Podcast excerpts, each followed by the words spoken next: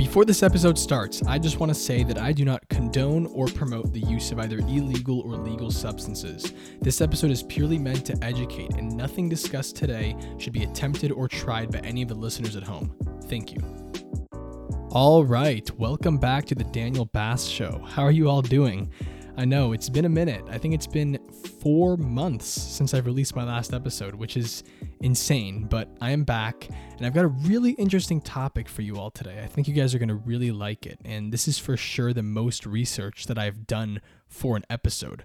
But really quickly, before we hop into that, I do want to quickly mention that if you are interested in collaborating with me on a future episode, you can always feel free to DM me either on my Instagram or my TikTok, which is at Daniel Bass Official. So again, please don't hesitate. And with that being said, let's jump right into things. So today we are talking about psychedelics and their potential for becoming a medicine in the future. Yes, you heard me. Psychedelics. I'm talking mushrooms, LSD, DMT, mescaline. These are all examples of classic psychedelics that are infamously known for making you hallucinate and go on a trip. But I wanted to begin this episode with a story, a personal story, about why I even started to become interested in this topic. So, this story begins when I was watching some videos on YouTube, naturally, and I came across a video, I think it was titled The War on Drugs Explained, something along those lines. Now, at this point, I had briefly heard about the war on drugs, but I didn't really know what it was all about. You know, when I think of war, I think of guns, I think of two nations going head to head. So when I heard about the war on drugs, this kind of confused me, but obviously I quickly learned that it wasn't that type of war. And the video pretty much just explained that there were a lot of misconceptions when it came to many illegal substances. And a lot of what most people think they know about drugs is just not true. But the class of drugs that really caught my eye were psychedelics. And this is because when someone talks about a psychedelic, such as LSD, there's an instant negative connotation. I mean, be honest for a second. What do you think about when you hear the word LSD? Probably something negative just came to your mind. But so many people are not even aware of the medicinal potential that psychedelics such as LSD actually hold. Now, of course, I was very skeptical of all this information that I was learning, so I needed to do my own research before I could believe anything. And to my surprise, the video was actually right. Many things that I thought were common knowledge about drugs, such as psychedelics, were either only half true or completely false. So I thought I needed to share this information with someone. I needed to talk to someone who I thought would know about psychedelics. And I thought, who's a better candidate than my grandpa?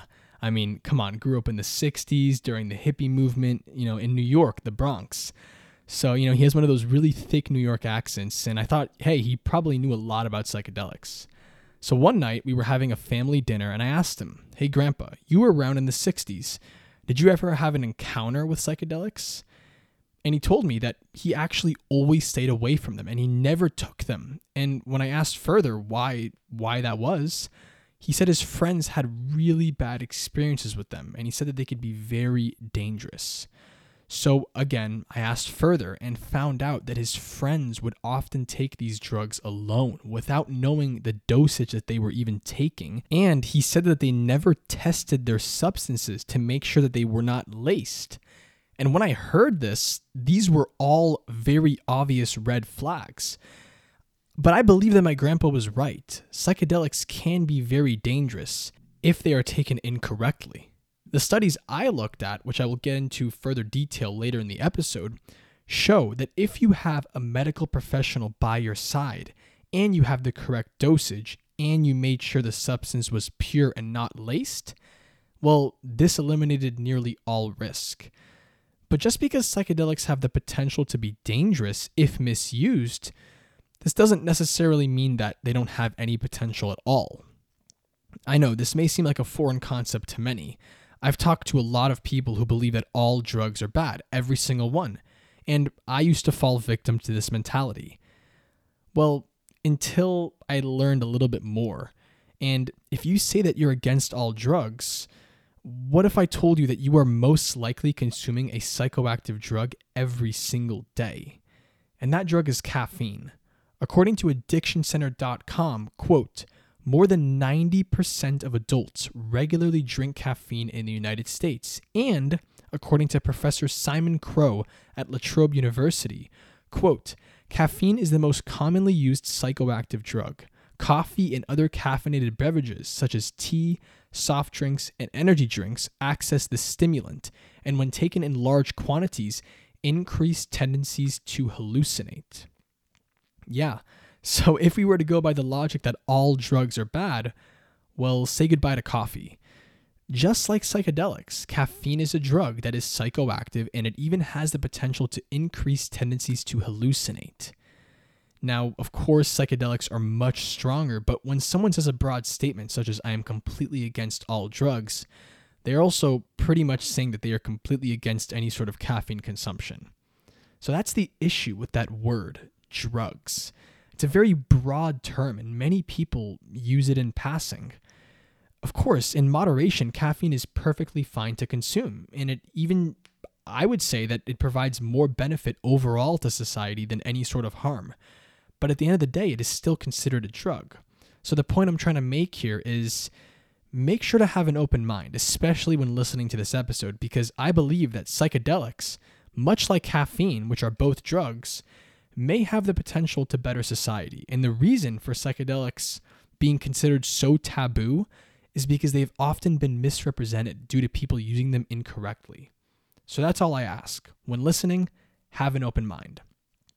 All right, so before we really dive deep into things, I also want to mention that there is a lot to unpack with this topic. So, this will be part one of many parts that are going to come out in the near future because one episode is not nearly enough to do this topic any sort of justice. I'm going to go way deeper later in the future. So just think of this episode as sort of an introduction episode to the topic of psychedelics.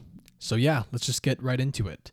So, as I mentioned earlier, many people for a long time disregarded psychedelics and their potential to act as a medicine. However, we are now starting to see a paradigm shift in how the media and public figures are now portraying these substances. So, for instance, movie stars such as Will Smith and even innovators such as Elon Musk have recently come out and publicly advocated for psychedelics. Elon Musk actually stated in an interview at CodeCon 2021 a few weeks back, quote, I think generally people should be open to psychedelics and in a recent interview with GQ, Will Smith talked about taking ayahuasca, which is pretty much a psychedelic brew that consists of DMT. And he stated, quote, In my 50 plus years on this planet, this is the unparalleled greatest feeling I've ever had. I mean, even back then, public figures still advocated for psychedelics. However, the public was not as receptive as they are today. One of the most notable examples is Steve Jobs, who reportedly experimented with LSD numerous times.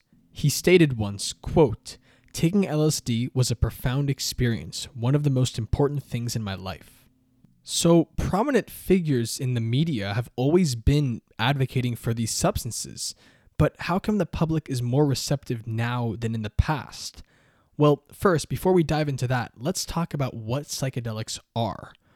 Reading directly from the definition online, psychedelics are a class of hallucinogenic drugs whose primary effect is to trigger non ordinary states of consciousness via serotonin 2A receptor agonism. Now, in simple terms, psychedelics are substances such as LSD and magic mushrooms, more specifically known as psilocybin mushrooms. Every classic psychedelic, structurally speaking, all closely resemble the hormone serotonin, which is the hormone responsible for a number of tasks, but including stabilizing your mood. And thus, they are able to bind to the same receptors as serotonin in your brain. And as the Google definition stated, these drugs act as agonists, which means that they are able to not only bind to the serotonin receptors, but also activate these receptors and produce a biological response. But unlike serotonin, psychedelics induce hallucinations once they bind to these receptors. So, what I just told you guys was obviously very oversimplified, and scientists only know how psychedelics work to a certain extent, but this is just a good overview of the basics. So now you might be asking yourself a different question. Aren't these substances still highly illegal? While they are still illegal on a federal level, many states and cities within the US are now starting to really realize the potential of these substances and decriminalizing psychedelics and even legalizing them. In fact, in November of 2020, the state of Oregon actually became the first state to make psilocybin mushrooms legal, but only therapeutically. What does this mean? Well, a passage from psychedelicinvest.com states, quote, the measure permits the Oregon Health Authority to establish a program that would allow licensed service providers to prescribe psilocybin products to patients 21 or older. The law specifies that consumption be for specific therapeutic purposes and take place under the supervision of a psilocybin service facilitator after undergoing a preparation session. So, what this means is that it's not legalized recreationally. You can't just take the mushroom home you need to be under medical supervision the entire time. Now, speaking specifically about psilocybin mushrooms, how dangerous are they? Well, contrary to popular belief, they are not as dangerous as you might think if used correctly. That's the key. While there are reports of people developing schizophrenia or substance induced psychosis from these drugs, this is mostly only seen in extreme cases, such as a long term abuse of these substances, or the individual already having a family history of these mental illnesses. But believe it or not, for someone who has no family background of mental illness and is not abusing these substances regularly, magic mushrooms are most of the time considered an overall very safe drug. In fact, they are actually considered one of the safest drugs ever, and don't take that from me. According to a 2017 Global Drug Survey, which surveyed over 120,000 people from over 50 countries, magic mushrooms were found to be the number one safest recreational drug ever. And something else to mention is that psychedelics are not chemically addictive drugs. Your body actually develops an immediate tolerance once taken. In fact, they've actually been shown to help cure addiction, most notably when it comes to cigarettes and alcohol addiction. And yet, for some reason, psychedelics are still labeled as a Schedule 1 substance, which means that they are in the category for the most controlled substances in the US, on the same level federally as heroin. Why is this? Well, you might think to yourself, probably an overwhelming amount of people must have died from consuming psychedelics, right? Well, no. According to the official CDC website, in 2019 alone, more than 14,000 people died in the US from heroin use. Guess how many people died directly from psilocybin mushroom use in 2019? Not a single person, and yet they are both just as illegal. Take this quote from drugpolicy.org, which talks about the incorrect scheduling of psychedelics. Quote, Psilocybin and psilocin have been listed in Schedule 1 of the Controlled Substances Act since 1970 this is the most heavily criminalized category for drugs considered to have a high potential for abuse and no currently accepted medical use. Though, when it comes to psilocybin, there is significant evidence to the contrary on both counts. There is evidence to the contrary. These drugs are not chemically addictive and they have potential to be used medicinally. So, why on earth are they considered a Schedule 1 substance? Well, the answer to that question may have to do more with politics than genuine health concerns, which I will get into in just a bit. So, not only are psychedelics not as dangerous as you might have thought, but studies conducted from various universities, including Johns Hopkins University, as well as New York University, have actually shown psychedelics to help with treating disorders such as depression, anxiety, and PTSD, just to name a few. So, now let me give you an example of a study conducted from Johns Hopkins University. So, this is a quote taken directly from hopkinsmedicine.org on cigarette smokers undergoing psilocybin mushroom therapy. So, it mentions, quote, Johns Hopkins researchers report 15 study participants taking psilocybin achieved an 80% abstinence rate over six months, compared to an approximate 35% success rate for patients taking varenicline, which is widely considered to be the most effective smoking cessation drug. So, just to put this into perspective, a literal mushroom has a 45% greater success rate than a widely used smoking cessation drug. Now, of course, this was a very small study and much more research is needed, but this is unheard of. And also, something to mention the co founder of Alcoholics Anonymous, or AA, Bill Wilson, actually believed that tripping on LSD was very useful in helping addicts with their alcohol addiction. TheGuardian.com states, quote, Bill Wilson came to believe that LSD could help cynical alcoholics achieve a spiritual awakening and start on the path to recovery. So I just thought that was really interesting that Bill Wilson, one of the founders of Alcoholics Anonymous, believed that LSD helped cure addiction. I mean, all of this sounds insane, but it's, it's there's actual evidence behind it. So now going back to the Johns Hopkins study on cigarette addiction, the following quote is from scientificamerican.com and it talks about researcher Matthew Johnson and his findings. So it states, quote, in a follow-up paper, Johnson and his colleagues reported that 67% of participants were still abstinent 12 months after their quit date, and 60% of them had not smoked after 16 months or more. I mean, 60%, more than half of the participants did not smoke after 16 months or more. But something even more interesting was, quote, Additionally, more than 85% of the subjects rated their psilocybin trip as one of the five most meaningful and spiritually significant experiences of their lives. So, this mushroom not only has the ability to help fight addiction, but could also provide one of the most meaningful experiences of your life? I mean, this sounds like science fiction. I mean, this is insane. Okay, but now I'm going to read you one more passage from the same article on the potential benefits of psilocybin mushrooms regarding mental health and in cancer patients based on the studies from researcher Roland Griffiths, also from Johns Hopkins University.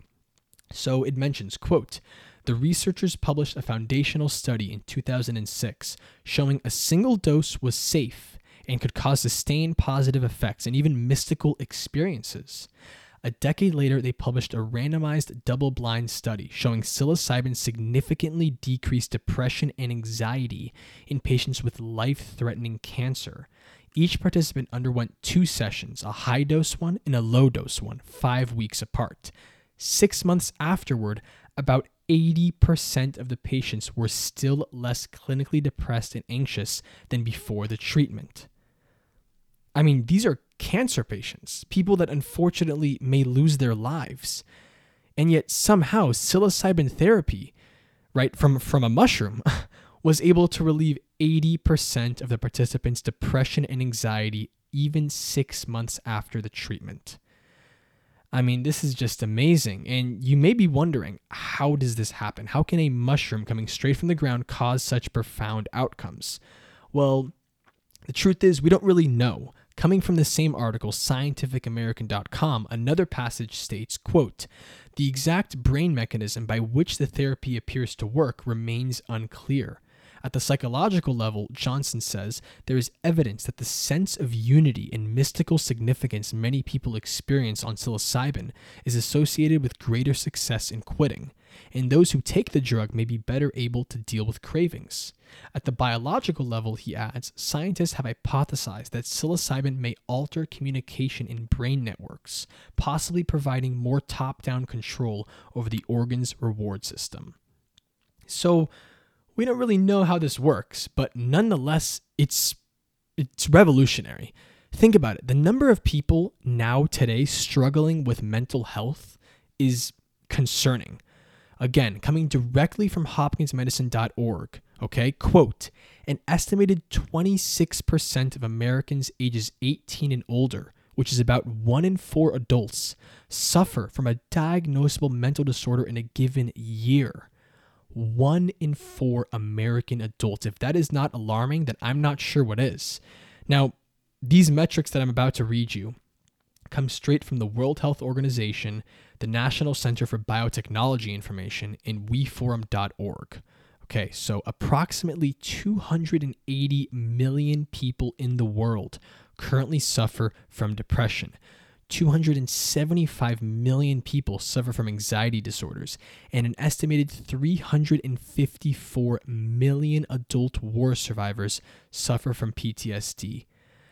I mean, these are insanely large numbers, and our current solution to many of these disorders is to simply prescribe patients with antidepressants. Now, the issue with this is that most antidepressants have actually been shown to have horrible side effects and need to be taken on a regular basis in order for them to be considered effective. An article from the New York Post titled Why You Should Stop Taking Your Antidepressants states, quote, the potential emerging side effects are nothing short of horrifying, from suppressed libido and sexual dysfunction abnormal bleeding, insomnia, migraine, weight gain, and blood sugar imbalances to risk of violent irrational behavior and suicide. Psychedelics very well could be a possible substitute or replacement to antidepressants if taken under medical supervision. According to verywellhealth.com, psychedelics may be just as effective as antidepressants as mentioned here. Quote, Researchers at the Center for Psychedelic Research at Imperial College London found that psilocybin may be at least as effective as antidepressants, including commonly prescribed selective serotonin reuptake inhibitors, in treating moderate to severe depression. I mean, again, a mushroom. This is just crazy. And the fact that many people are still not willing to even take a second look at these substances with all this research to back them is just very confusing to say the least. And many people also like to turn to the FDA as a source of reliable information. Well, take it directly from the FDA themselves. They labeled psilocybin therapy as a quote, breakthrough therapy for severe depression.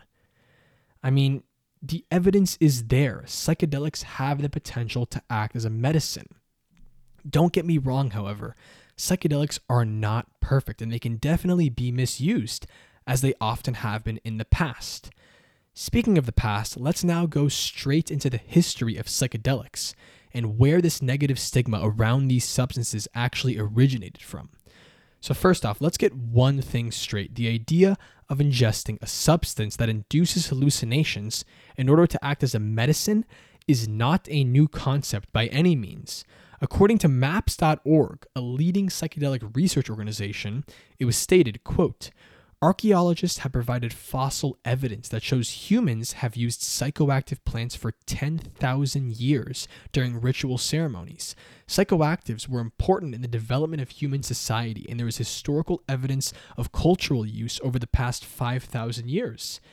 And there are even images online, much like the one from psychedelictimes.com, which actually shows an image of a cave drawing that dates back to approximately 5000 BC. And the description reads, quote, Frescoes of mushroom-holding shamans were depicted in caves on the Tassili Plateau of southeastern Algeria. So, although the use of psychedelics as a medicine may seem like a new idea in modern Western society, in reality, these substances have actually been used in ancient cultures for thousands of years. But it was specifically in the 1960s that psychedelics gained immense popularity in the US, but not so much for their benefits. They were given a horrible first impression, and this is where the negative stigma began. But again, context is very important, especially in this scenario. So, what I'm about to tell you will show that many drugs during the 60s and 70s that were made illegal were not made illegal mainly due to health concerns, but more based on politics and even racism. But again, let's start from the beginning. Believe it or not, psychedelic research was actually being conducted throughout the 1950s all the way up to the 70s, and the results of these studies were actually very promising. According to BeckleyFoundation.org, quote, it was the 1950s, 60s, and 70s that were to be the most fruitful decades of the 20th century for psychedelic research. Thousands of LSD studies were carried out as researchers looked into its potential as a tool for psychotherapy and its effects on everything from metabolism to time perception to its potency as a tool for combating addiction. So, as this research was being conducted, especially during the 60s, the counterculture movement was also starting to erupt in popularity, and here is the issue. most people in the 60s were abusing these substances and not taking them in a controlled and responsible manner.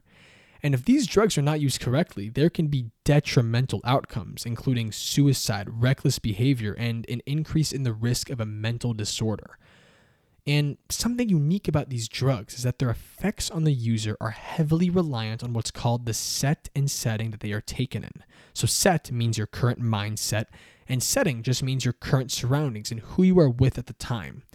If someone is not in a good place mentally and they take a psychedelic drug, they can have a horrible experience, also known as a bad trip.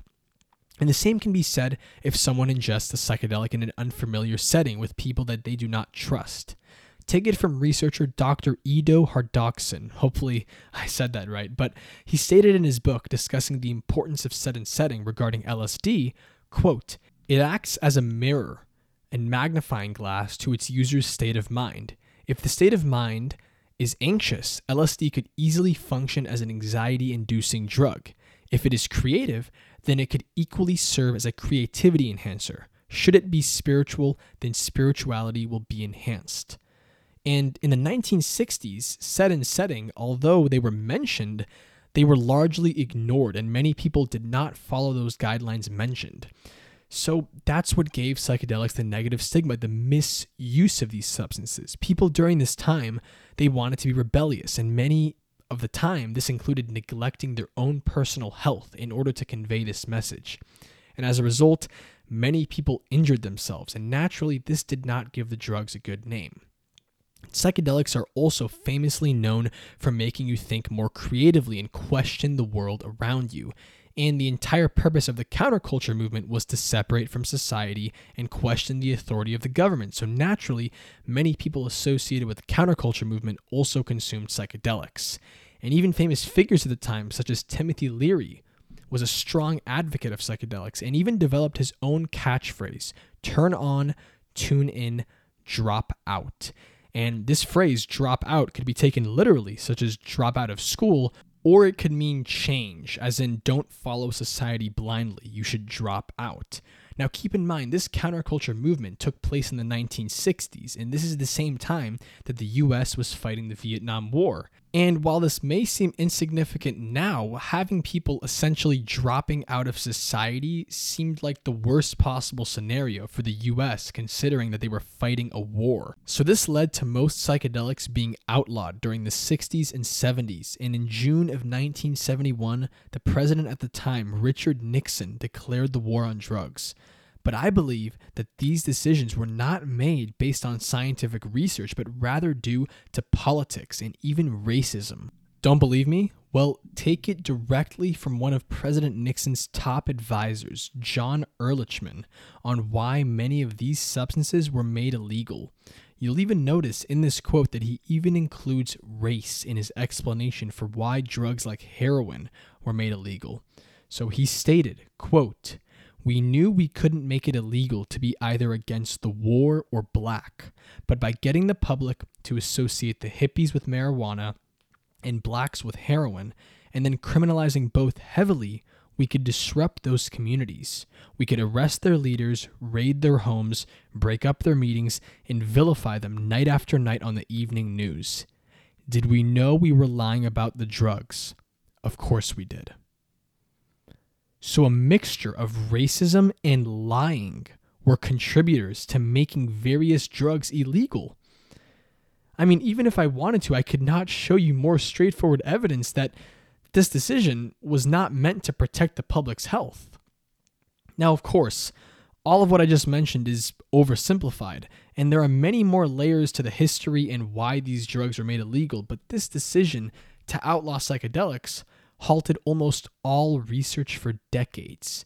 And some even claim that if psychedelics were never made illegal and society had successfully integrated these substances into a normal part of life under a controlled setting, then maybe this skyrocket that we're seeing in depression and anxiety rates, maybe wouldn't have happened, or maybe would have been much less severe. And of course, these are all opinions, and the truth is, no one knows what would have happened if the war on drugs had never took place. But this just goes to show that not everything is as straightforward as it may seem. Maybe psychedelic drugs aren't completely bad and they deserve a second look.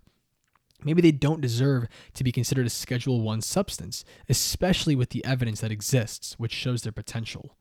Luckily, today, in the year 2021, we are currently in the midst of another psychedelic renaissance, except this time, unlike the 60s, I hope that things will be different. I hope that the use of psychedelics will be done under medical supervision, just like how it's done in the state of Oregon.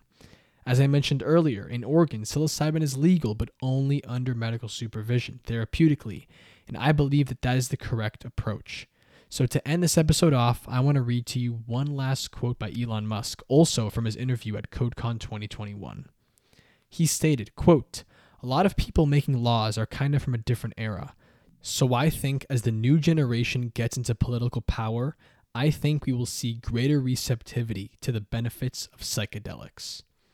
So, yeah, that was part one. But just to give you a little sneak peek for part two, in the next episode, I will go over topics including the potential of MDMA and ketamine, as well as the potential of other psychedelics such as DMT and ayahuasca. So, yeah, that pretty much wraps up today's episode. Remember, feel free to reach out to me via Instagram or TikTok if you want to collaborate or if you just want to let me know what you thought about the episode. And uh, I'll put my TikTok handle in the podcast description. So, with that being said, if you did enjoy today's episode, make sure to follow me on whatever streaming service you are currently listening on and share this with a friend who you think really needs to hear it. Thank you all so, so much, and I'll catch you all in the next one.